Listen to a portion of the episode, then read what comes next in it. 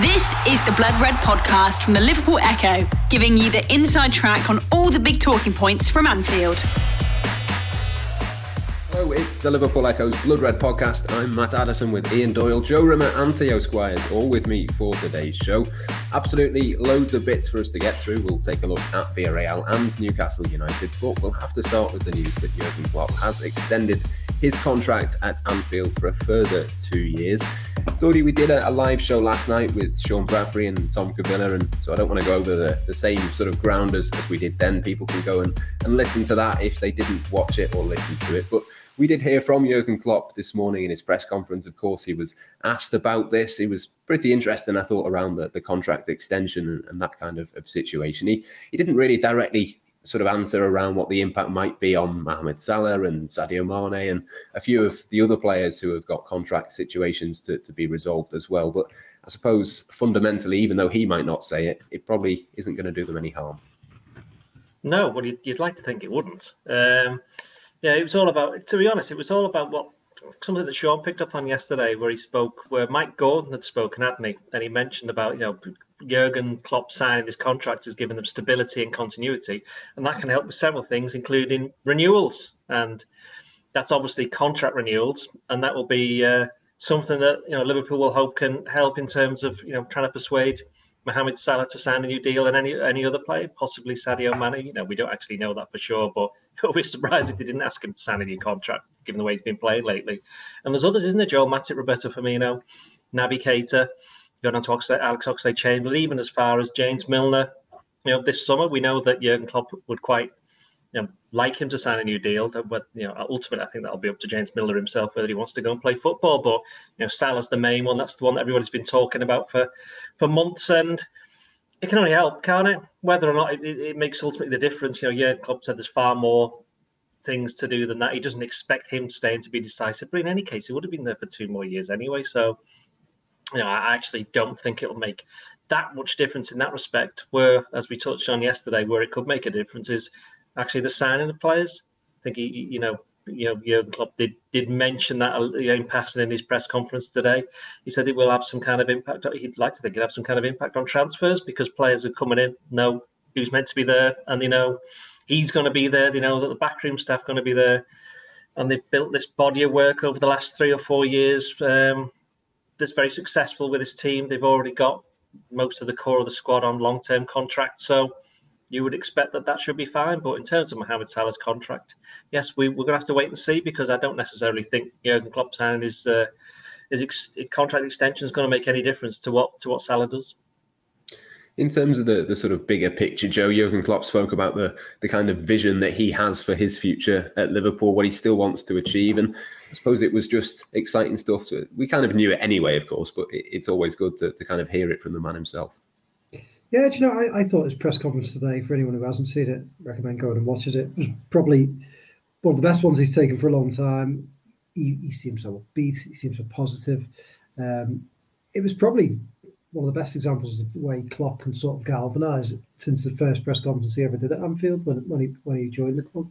I thought that little section that uh, Doherty's written a story on, um, talking about his vision for the club, was um, was outstanding. Um, and more about the, the feeling and the the emotion around the club, and, it just is it just underlines again why Klopp is such a good manager for Liverpool because he buys into the emotion. He knows that that's what the club is about, and um, and he knows how to harness it and, and make it probably Liverpool's best weapon. So I, I thought I thought it was really good, really fascinating to listen to, um, and he just seems a really good place at the moment. And, and you know what? I, you see, he's a manager that manages on emotions. It wouldn't surprise me if this contract is, is signed on emotions at the moment. He seems to be very happy. He seems to be enjoying his time at the club, and also I think the timing of it. It wouldn't surprise me if Klopp's had that in the back of his mind. You know, as Liverpool go back and go into you know a few key games remaining to keep the momentum going um, into those games. It's a real boost. I think you know next time next time Liverpool are at Anfield, it'll be bouncing, and you know that, I'm so glad song will be echoing around. So yeah, I mean. It, it was a really good press conference. For anyone who hasn't seen it, I'd recommend going to watch it because um, it was just Klopp on on, the, on his on really good form. And yeah, from everything he says, I think Liverpool have got a bright, bright future under him. Yeah, absolutely. After you've finished watching this, you can go, of course, uh, and watch that on the uh, the Blood Red YouTube channel. We'll all be up there for you, and like Joe says, well worth having a, a check out of, of that. Theo, what did what did you make of, of the press conference? Was it one you enjoyed as well? Yeah, it's the first time I think for a good while that we've managed to get three or four pieces out of it. It's like, oh, that's a line, that's a line. He just said so many interesting things, and it's not just the basics of injury news. It's that that vision for the future, the lines on Salah and Mane, and even the bits when he's talking about Newcastle, he's actually talking about the game. You can tell he's in very positive place at the moment, and he said that as much when he's talking about his family and his coaching team. They've obviously enjoying this season so much, and who can blame them on the verge of potentially winning everything. And as Joe's there, you said you can see it giving them that little boost. It's very timely. Like you make comparisons to when Liverpool last played Newcastle um, between two Champions League semi-final legs, and that was a tough game when they needed a late Divock Origi winner. Newcastle obviously in a much stronger position now than they were then, and it's timely to have that boost to go. Oh, your manager's staying put now. And then while it might not have a, a direct impact on a Salah or in terms of them staying put, it means he can go more likely to go into bat for them to make sure that they stay at the club because it is his Liverpool now for the next four years, as opposed to being passing on the baton to a successor. He's got a real invested interest now in keeping these players at the club and you can tell he's someone who's just looking forward to the next four years, but also this next month because we already know he's a Liverpool legend. His name's in the record books. He's won these biggest honours. Well, he, he could become one of the, the, greatest managers ever in Liverpool's history just by going and achieving something that's never been done before. He's already one of the greatest ever, but he's on the verge of immortality. And you can it's just giving everyone that boost at the right time when they're already in a good place, having signed Luis Diaz in January and just gone from strength to strength. It's another boost for them. And I keep saying boost. I, I need to get a different word here going through for the next few weeks. Yeah, I suppose that's it, isn't it? Though it's it, it's obviously a, a, longer term thing, but in the short term as well, it, it can help us as Theo uses the the boost there. It there's there is going to be a, a tangible effect in in the short term as well.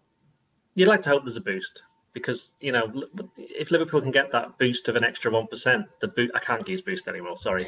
Um, yeah, I don't necessarily. I mean, Klopp, to be fair, said that he didn't sign his new deal because this season's going well and last season was terrible.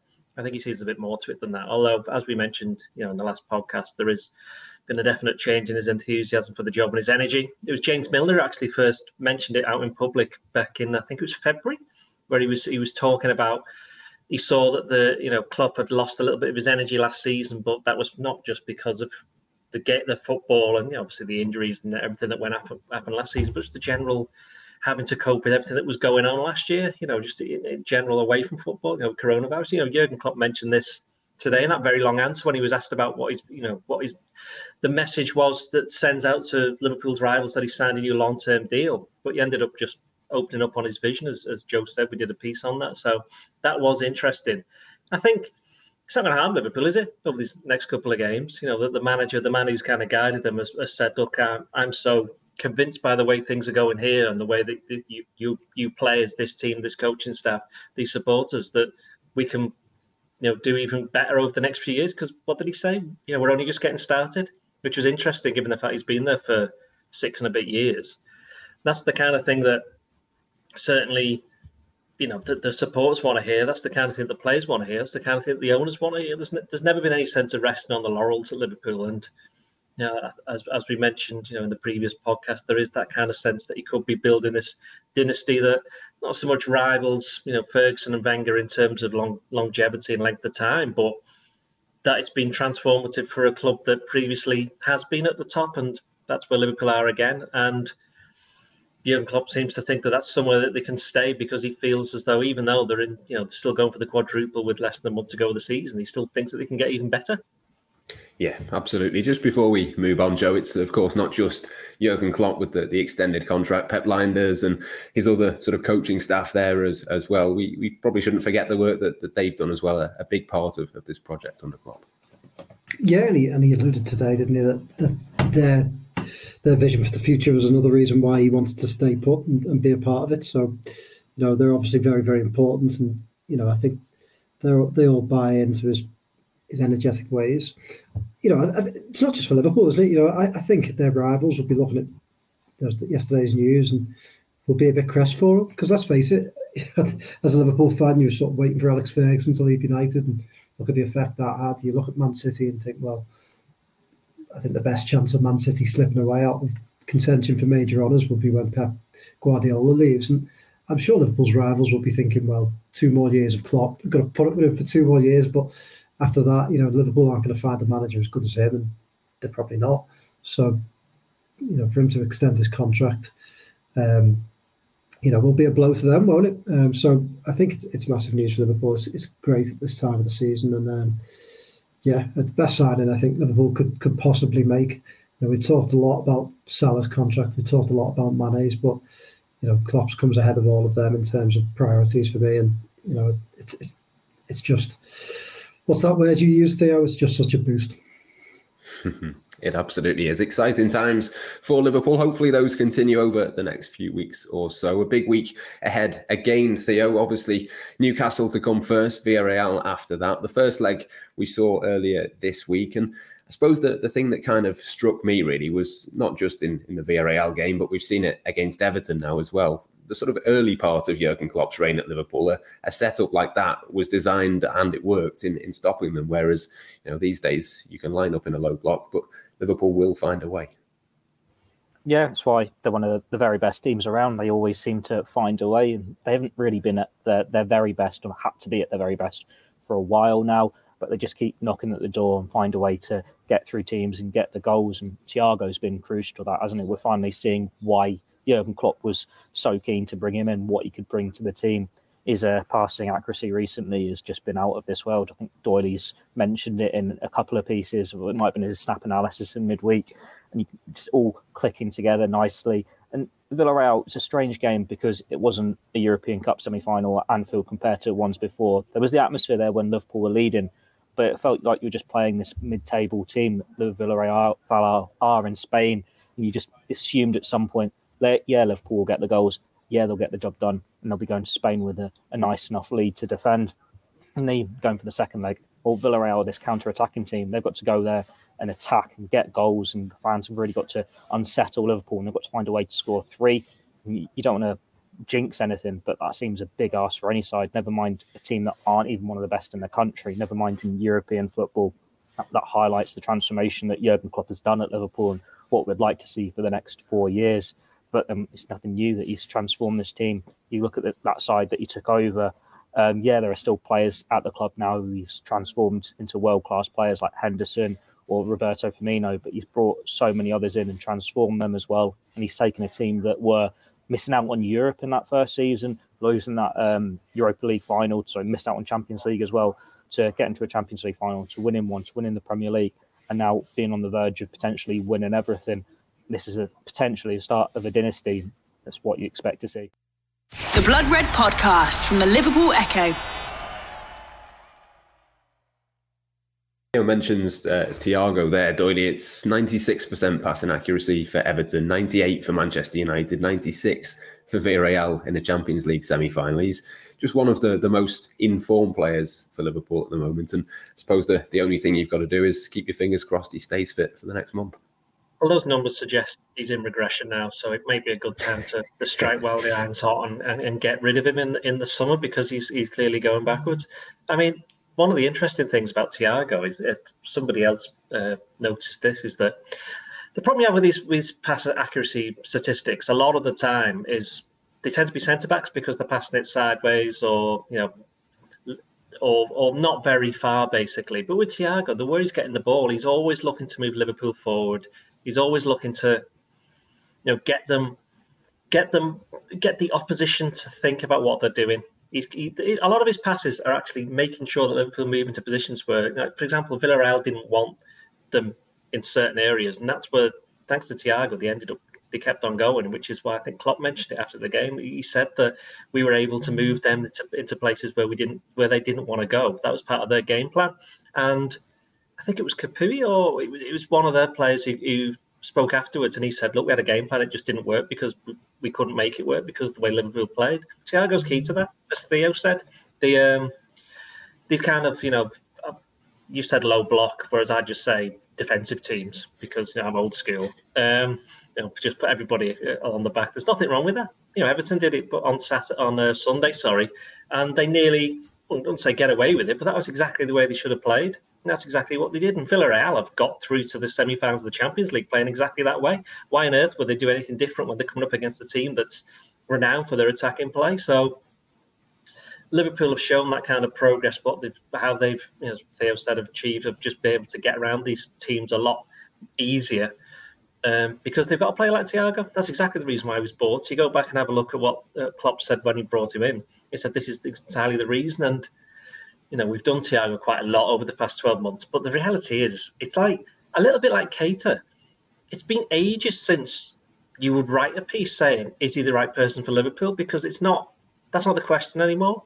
It's, it's just the question is can he keep those levels as often as possible and give Liverpool as, as much as you know make as much of a difference as he has been doing in the last couple of weeks and there's a reason why he's won is it 29 major trophies something like that he's won a lot of maybe it's not 29 actually could be he's won a lot of stuff in his career but there's a reason for that it's because he's the person who, who comes good at the at the business end of the season he's the, for the big games I mean United at home sorry City in an FA Cup semi final at Wembley, United at home, um, Everton at home, Villarreal in a semi final of a Champions League. And even I thought City away in the 2 all. Liverpool's best player was probably Thiago in almost all of those games. If not the best player, then certainly one of the best two or three. That's why he's there. But yeah, I'm a bit worried about the, the pass accuracy because if he if he drops to like 94 at Newcastle if he's playing, I think that there'd be a genuine cause for concern. he was excellent as well, actually. Just to, to build on, on your point there, as as Liverpool got into the Champions League at the back end of, of last season, well, the last sort of the eight to ten games there was was superb. The thing about that is that he said, I remember he did an interview at the end of the season where he said that we had to play a different way to get through because he'd joined a team that you thought were going to be playing the way that they are now because they've got all of the play not all of the players available. I mean, they have at the moment, but most of the players available. They wouldn't have the kind of injuries that they had last season, which meant they had to play a very different way. They didn't play a high line last season, did they? They couldn't when they had Nat Phillips and Rhys Williams there, which meant everybody had to fall backwards, which meant he was having to play a different kind of football. Now he's playing in a team that's playing exactly the kind of way that he knows, the kind of way that he'll have watched Liverpool before he joined. And that's why he's become so successful because, as Klopp said, can't remember whether it was the days just all merged into one. It may have been this press conference or the last one. He said it's about finding players who fit the system, and he fits the system that Liverpool are playing now, which is why Thiago is prospering a lot more now and the tail end of last season than he did when he first started. Yeah, absolutely. In terms of, of the result, Joe, in that game, obviously lots of, of games still to come for Liverpool. They're going to have to take that second leg seriously, but it can only be a good thing that they've got that advantage. They they're not going to take the foot off the gas, obviously, next week. But with so many games to come, you do have to to rotate a little bit. You've got that sort of opportunity to do so to a certain extent. Yeah, absolutely. Yeah, and expect them to make changes. I think if Firmino's back, he might play in that one. But um, yeah, it was just you know so professional from Liverpool, and like, and like Doyle said, the last two games have come up against teams that have, have played in a certain manner. And I think what is um, hugely impressive is that Liverpool have just got this the thing about them where they're almost inevitable, aren't they? They just keep going and keep going. And I think a couple of the Villarreal players and, and Emery himself spoke afterwards about how, yeah, they had that game plan, but Liverpool just weighed down, and and they did, you know. And, and all right, they were slightly fortuitous with the first goal, um, but it comes because they have wave after wave after wave of attack, doesn't it? You know, and, and I think, you know, just to, to sort of touch back on the Everton game, there's this, there's this again this massive myth for me that the big teams get favoured in penalty decisions, and I just think it's because big teams constantly attack because they, you know, they have better players and you know they have more of the ball. And Liverpool had so much of the possession against Everton and then against Villarreal that it's inevitable that you will get bits of luck, you will get refereeing decisions, you, you will get more, you know, opportunities to, to win penalties, to win free kicks, to win, you know, to score goals, whether they're lucky. You know, I, I always remember back at Chelsea when they used to score so many deflected goals, didn't they? Whether it was Lampard or Joe Cole, I think every goal Joe Cole ever scored for Chelsea in that period was deflected, and it was just because they just wore teams down and they had that many shots and that many that much possession around the area that they get a bit of luck. So, you know, the way Liverpool are playing at the moment, they're just inevitable. They just keep coming and keep coming, and you know, going to Villarreal, I think it's going to be difficult. Um, but in the famous last words of maybe Barcelona, I just can't see Liverpool not scoring there. Um, so you know, I, I think I think they will be able to manage that tide, make some changes, and get through. Um, and they'll need to because I think Newcastle is going to take a lot out of them, and I think tomorrow will be.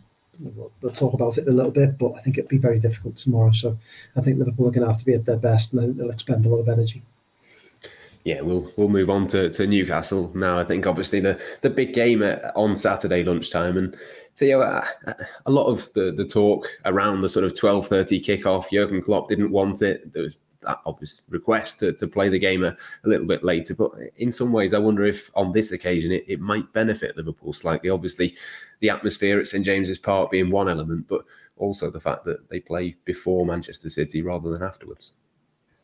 Um, potentially, but then you look at Liverpool, and yeah, they have the grumbles about the kickoff time, but they should be good enough to get the job done anyway. Um, we know what the atmosphere would be like at Anfield if it's a twelve thirty kickoff. It's usually a little bit subdued, so you'd hope it'd have that same knock on effect. And we know the size of Liverpool's squad now, so Jurgen Klopp could rotate and make four or five changes if he really wanted to, and name a strong enough side. Uh, it's just annoying with the Premier League that they wouldn't make this change. That it was far easy for him to sit back and do nothing when Eddie Howe came out and he didn't have any issues if it had been changed or if it was going ahead now. When you look at Scotland, well, Rangers asked for their game last weekend, I think, to be moved, and um, Scottish League were happy to move that because they want them to go and do well in Europe because it will boost their coefficients ranking. Well, Premier League don't need to worry about that because they're always going to have four teams qualifying for the Champions League group stages with Liverpool and City around. But just so just have a bit of thought here. Look after your team so they can have the best chance of reaching Champions League finals. Like if it, we could be looking at a second All English Champions League final in a row, you think they'd want to aid that. But then Liverpool good enough with the depth and, and they've got on the books to be able to beat Newcastle, to beat Villarreal, to manage these sorts of games. Like, it's quite telling that Klopp didn't have any grumbles about it today, did he? He's like, well, this is the kickoff time. They've rejected it. We've just got to move on now. We've got to just go and do the job that's in front of us. I've signed my contract. The players are available, and let's see what we can do. Um, like, like I said earlier, he compared it to that Newcastle 3 2 game earlier a few years ago. But while you're expecting another tough game, let's not forget Newcastle are in a really good place at the moment you, you forget how poorly they start the season. Like how long ago does it now seem Steve Bruce was Newcastle manager? Um, they won what one game in those first 16 games. Now they've only lost four times since they last played Liverpool in December. But Liverpool are in a league of their own as well. So it doesn't matter how good Newcastle are, and you'd like to think they'll be pushing for Europe in a few years. Liverpool are just too good for most teams at this moment. Yeah, you'd imagine Liverpool will be too good, though, Eddie, but they have been on a, a, decent run recently. Eddie Howe seemingly doing a, a, decent job, obviously helped by the fact they spent the best part of £100 million in January. But it's not going to be an easy game, is it, for Liverpool? Did they spend £100 million in January? They spent 92 just... or something, didn't they, I think? I, was, I must have been asleep. I don't Did know. They sign? They signed the midfielder. They, they spent 40 on uh, Bruno Guimaraes, and I well, think... Trippier's out Chris Wood. now. Chris Wood and Chris Trippier were about 20, 25 right, each, yeah. Uh, uh, Joe's a massive fan of Eddie Howe. Well, or, or Eddie Howe's head. Eddie, Eddie, yeah, yeah. Eddie Howe's head, as as portrayed by David Squires. That's it. Yeah, you, yeah, you feel yeah. as though it's kind of representative right. of, of, of Howe's features. Uh, it's just brilliant. Don't dominate his his entire skull, shall we say? Can someone can someone flash that up on the screen now? can we not do that? Come on, Patrick, think, our producer. Would be copyright issues? I don't know. We could get Theo to draw it as well, like as a, as an imitation. He's, he's a good artist, or, or something like that. Anyway, um, what was the question? Oh, Newcastle. Yeah, Newcastle. I I think this is the game. If Liverpool don't win the league, it'll be by dropping points. It'll be this one. I think this is the hardest game they got left. I know people look at Tottenham, but Tottenham are just, you know, I'm never going to, I'm never going to like say things about Tottenham, even though they have some very good players. But they've kind of fallen away a little bit. They seem to be unable to score Tottenham, but we'll deal with that next week. Um, Newcastle is different because I know Klopp referenced that 2019 game. He, he couldn't quite understand why they were absolutely desperate for Liverpool not to win the league, but that's just the way that it is. And I think, yeah, half 12 is, is probably in terms of atmosphere a better better for Liverpool than a half or quarter to eight, wasn't it, that they wanted?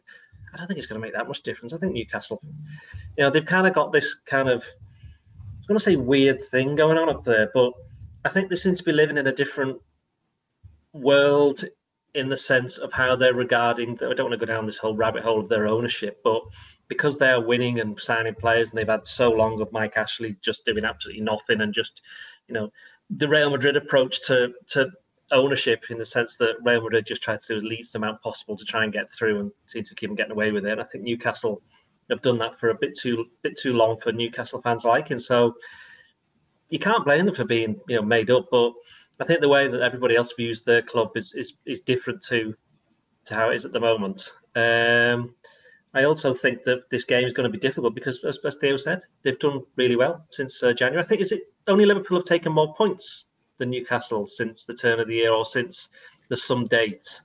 Although they have played a few more games, they have played a few more games, and I'm pretty sure in saying they've been nicking quite a lot of games 1 0, 2 1. You know, they beat Palace 1 0. They came from behind to beat Leicester 2 1. And the crowd played a part in that. So for me, this is Liverpool's most difficult game and the fact that it's the one game where they this is the one game where rotations they're probably going to have to rotate quite a lot of players.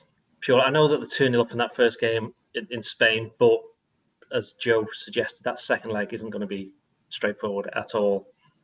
And I think Liverpool cannot afford to lose this game. A draw isn't the worst result in the world for me because this, then they've still got a little bit of control. Because then, if City lose one game, Liverpool will be ahead on goal difference. So there's always that and that could take them through to the last game of the season. But if they get beat, City beat Leeds four points, that's it. So this is a massive game for me, and I think that it will be Liverpool's toughest one, and it will be the, probably the biggest test they're going to have for the rest of the season of the strength of their squad.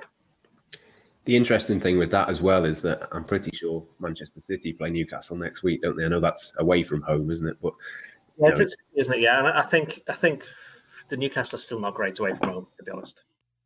The Blood Red Podcast from the Liverpool Echo. I suppose you can you can argue it both ways as well. The fact that they've not really got a great deal to play for that can sort of take the pressure off, or it could sort of be one where they're on the, the beach a little bit. But Joe, what are what are you expecting from that game? Hang on, I think Newcastle could still make Europe. They're not out of it yet. I'd be very surprised if they made Europe. I'll be honest. Got, what United are rubbish. West Ham are focusing on Europa League. Wolves are just on beach mode. They could sneak seventh. Uh, it's not so much. I think that they could. They'll want to finish as high as possible, won't they? Just because they want to show that they're on an upward curve, and if they're, they're signing players in the summer, which we know that they're going to go out aggressively to do. Um, I think I think Theo's got a point. I don't think they're going to go for Europe, but I certainly think they'll want to finish as high as possible. To be perfectly honest, I, I thought, you know, I thought they were gone in the back end of last year. They were they were in such bad form, and to be fair to Eddie Howe, he's done a he's done a really good job job there, hasn't he? I, I think it's going to be. Agree with Doherty. I think it's one of the most difficult, if not the most difficult fixture left. I think it'd be incredibly difficult.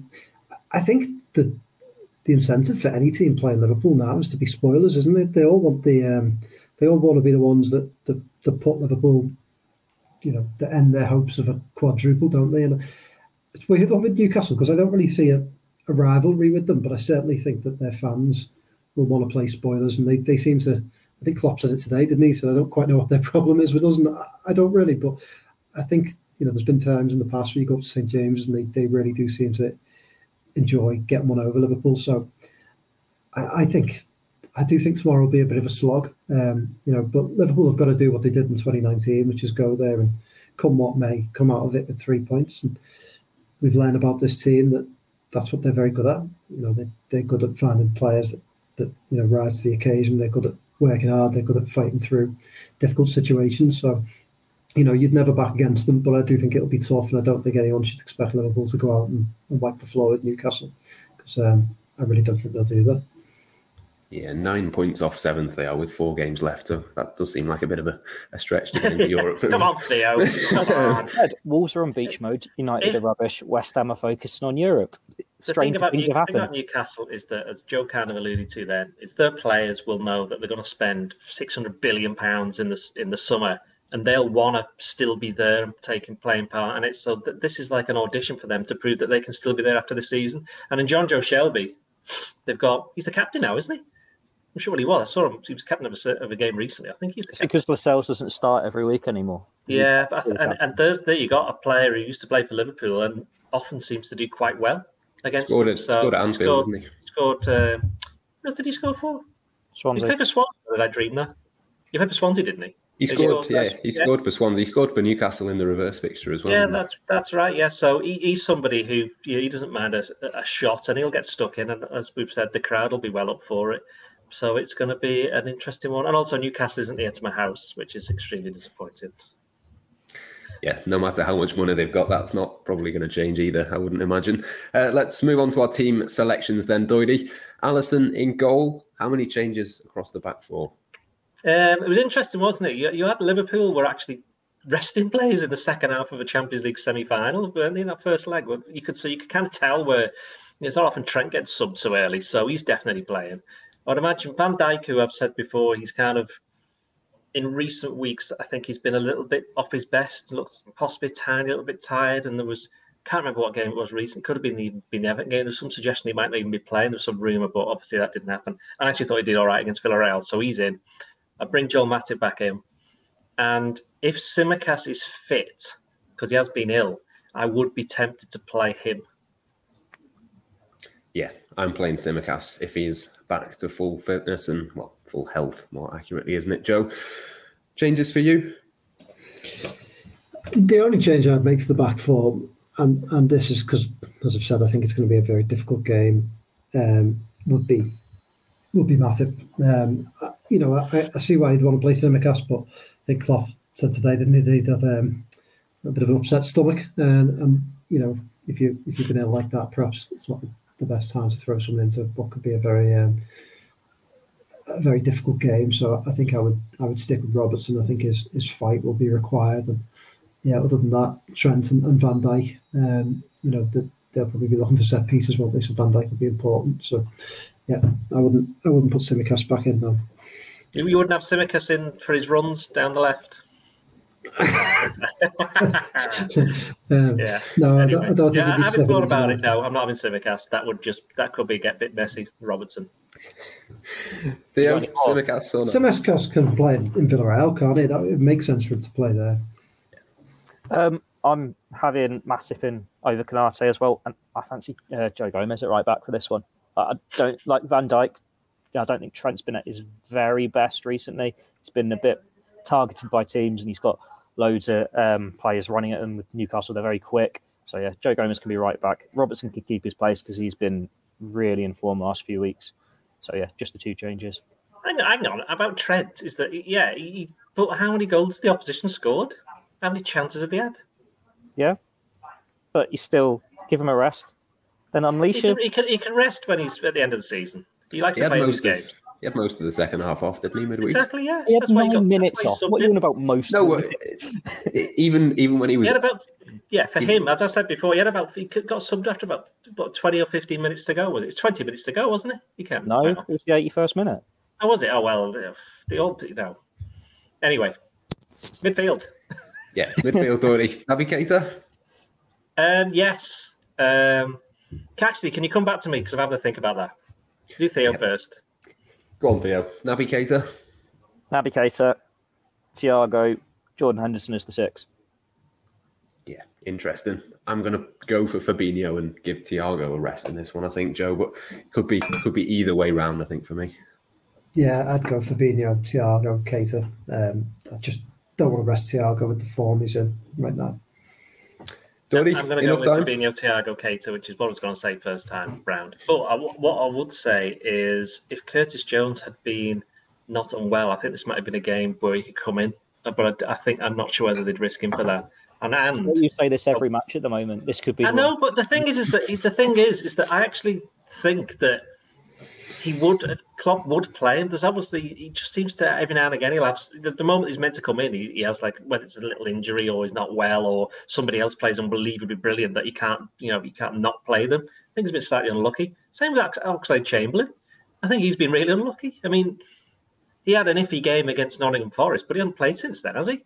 And before that, he'd done all right. So I just think it's an example of the strength in depth, and also that when it's come to these, even though they're playing every other game, I think the fitness of the players has been pretty incredible. Klopp made mention of that after the first half in Villarreal. Didn't he say at half time? He said to the players, "You all looked incredibly fresh. You had, you know, strong legs and all of that." I also think that came from having had two games where they totally dominated and played at home, so didn't have to do much travelling.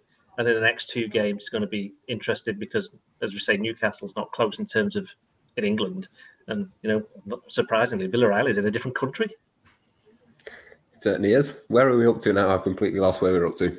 Strikers. I think we're on to the attack where you're going to ask Joe what his attack is. There you Do you want me to take over? I can do this. I used to do this for years. um, Jota, Salah, Diaz, Diaz. Yeah, I mean it's difficult, isn't it? Really. I mean, you can pick any any three of them. Uh, again, be tempted not to drop Mane because he's in such good form, but but then I, I like Diaz at the moment. I never really like to drop Salah, and um, and Jota. I just I've got a feeling about Jota in this game. I think it, it sort of suits him. So yeah, that's my three. Yeah, didn't start midweek, did he as well? So I'd be going for Jota myself. Theo, Jota for you or Diaz? What's what's your three? Um, Salah and Mane keep the places. Mm, I reckon Jota does come in, but he doesn't look as comfortable in this front three now. We've got Mane unleashed as this central central striker. Like Mane's getting used to that role, and Jota never looks as good on the left. But you've got to manage your legs. You've got to rotate your bodies a bit. And Diaz is the one that you can drop out for a start, throw him on for 30 minutes, he'll terrorise the team, and he'll come and start the next game and be just as good. He's the one that you're not upsetting too much by managing him his minutes a bit more carefully. Yeah, certainly. Doherty, front three. I'll, I'll just ask Theo, how often do you rotate your body, Theo? um, no. Yeah, yeah. um, I actually think we've now got to the season where none of the players are going to be tired. Not having that. I think they're just going to be, you know, there will be moments we have to sub them and, and take them off. I just think I played Diaz Salah and Mane get see how the game's going. And if you need to bring on Jota, I agree with Joe that I don't think Jota's been particularly great lately. Um, I think it's it's the old thing that he's absolutely brilliant inside the penalty area, but when he's not inside it, he's not anywhere near because he's a totally different player as Diaz. And Diaz has just been so much better than everyone probably even he expected he was going to be. It's quite difficult to leave him out in the same way that Mane has been much better down the middle than anyone expected him to be as well. And Salah's Salah. So I can't see past those three. I do think this might be a game though where we might see our friend Divock Origi again. Yeah, if it's tight, wouldn't be a much, uh, wouldn't be a, a, huge surprise to, to see him come off the bench at some point, particularly with Firmino being out as well. But let's go for match predictions then. I'm going to go two one to Liverpool. I think Doyle, I'll come to you first. It's going to be a tight one. Oh, I'll have to think about this one. Go go to Joe. Joe, what do you reckon? 1 0 to Liverpool, I'm going to say. Last 20 minutes after lots of frustration. Divock Origi to score it? Wouldn't surprise me, you know, like like you say, you know, it, it's funny, isn't it? It's almost like this you just get Origi back on loan for the last five games of the season every year because we've barely seen him in the second half of the season. And then last few games, he's popping up and he looks a threat, doesn't he? It wouldn't surprise me. Yeah, it's, it's crazy how sharp he can look when he's not played for two months, then suddenly comes in yeah. and does that. But Theo, score prediction? Um, 2 0 Liverpool. 2 0. That sounds much more comfortable than the rest of us are expecting. Doherty, two goals or one goal or no goal? Um, it's going to go one or two ways. I do have a really bad feeling it might finish one all. Although, given what I've said earlier, that wouldn't be the worst result in the world. However, I'm going to go 3 2 to Liverpool. I just Oof. think it's going to be an absolutely one of those games where it's the crowd will get into it, the players will feed off the crowd. Liverpool will know that they need to win, so they'll play a bit more attacking than perhaps they normally would do away from home. Newcastle will think we've got a point to prove. I just think it's going to be one of those games. I can't see it being, you know, negative or anything like that. So get your money on a nil-nil. yeah, well, Origi's winner off his knee or something. They were doing proper. Yeah, I mean, it's it's going to be it's. Uh, preferably 4 0 to Liverpool with all the goals scored in the first 20 minutes so we can get our work done and go home. Yes. That's going yes, to be what it'll be at Elland Road, won't it, for City? They'll get a nice 4 0. Yeah. Hmm. I mean, I mean, with I think that's a tough game for City because Leeds yeah. suddenly in trouble, even though they got a good point at Palace. So everything think... we've said about Liverpool Newcastle for the last 20 minutes, you can just say for Leeds and City. Yeah. I, I do think that while I still expect both of the Liverpool City to win almost all of their games, I think the goal is going to be a lot closer and a lot harder than than people think because they always are. They always are. Man City will not play Watford at home every single week. You know what I mean? Liverpool won't play Man United every single week. You know, these they're like fairly easy games for them this season, but it's not it's not going to be like that. So if you thought it's going to be a stress-free end to the season, as as one of our former work experience lads said, you know, you know, what what is it he said, Joe? Come on, what did he actually say? So I don't misquote. Um, following a team in the title race is stressful. You know, you, yeah. you, you, if if you draw a game, it feels like a defeat, so it's no fun. Um, it's plenty of fun, isn't it? Let's face it. It's great. I mean, let's face it. Look at look at you know look at Everton. They're not having any fun whatsoever. It's it's stressful for them, but theirs actually is like if Liverpool don't win a game, it's like oh, we only won the League Cup. You know, but for Everton, it's it teams at the bottom. It's far more stressful. So my message, as it was from Jurgen Klopp today, would be to all Liverpool fans listening to this, because I know all of them listen to this podcast, is just enjoy it. And if they don't win a game on Saturday, well, there's a Champions League semi final on Tuesday, so enjoy that as well. And then they got an FA Cup final, so come on, sort yourselves out. Yes, absolutely. Eight more games potentially in the space of a month. So intensity, but very much enjoyable as well. But for this podcast, that will just about do us. Plenty more stuff to come across all of the usual channels before and after the Newcastle game, of course. Until next time, though, from all of us here, it's goodbye for now. You've been listening to the Blood Red podcast from the Liverpool Echo.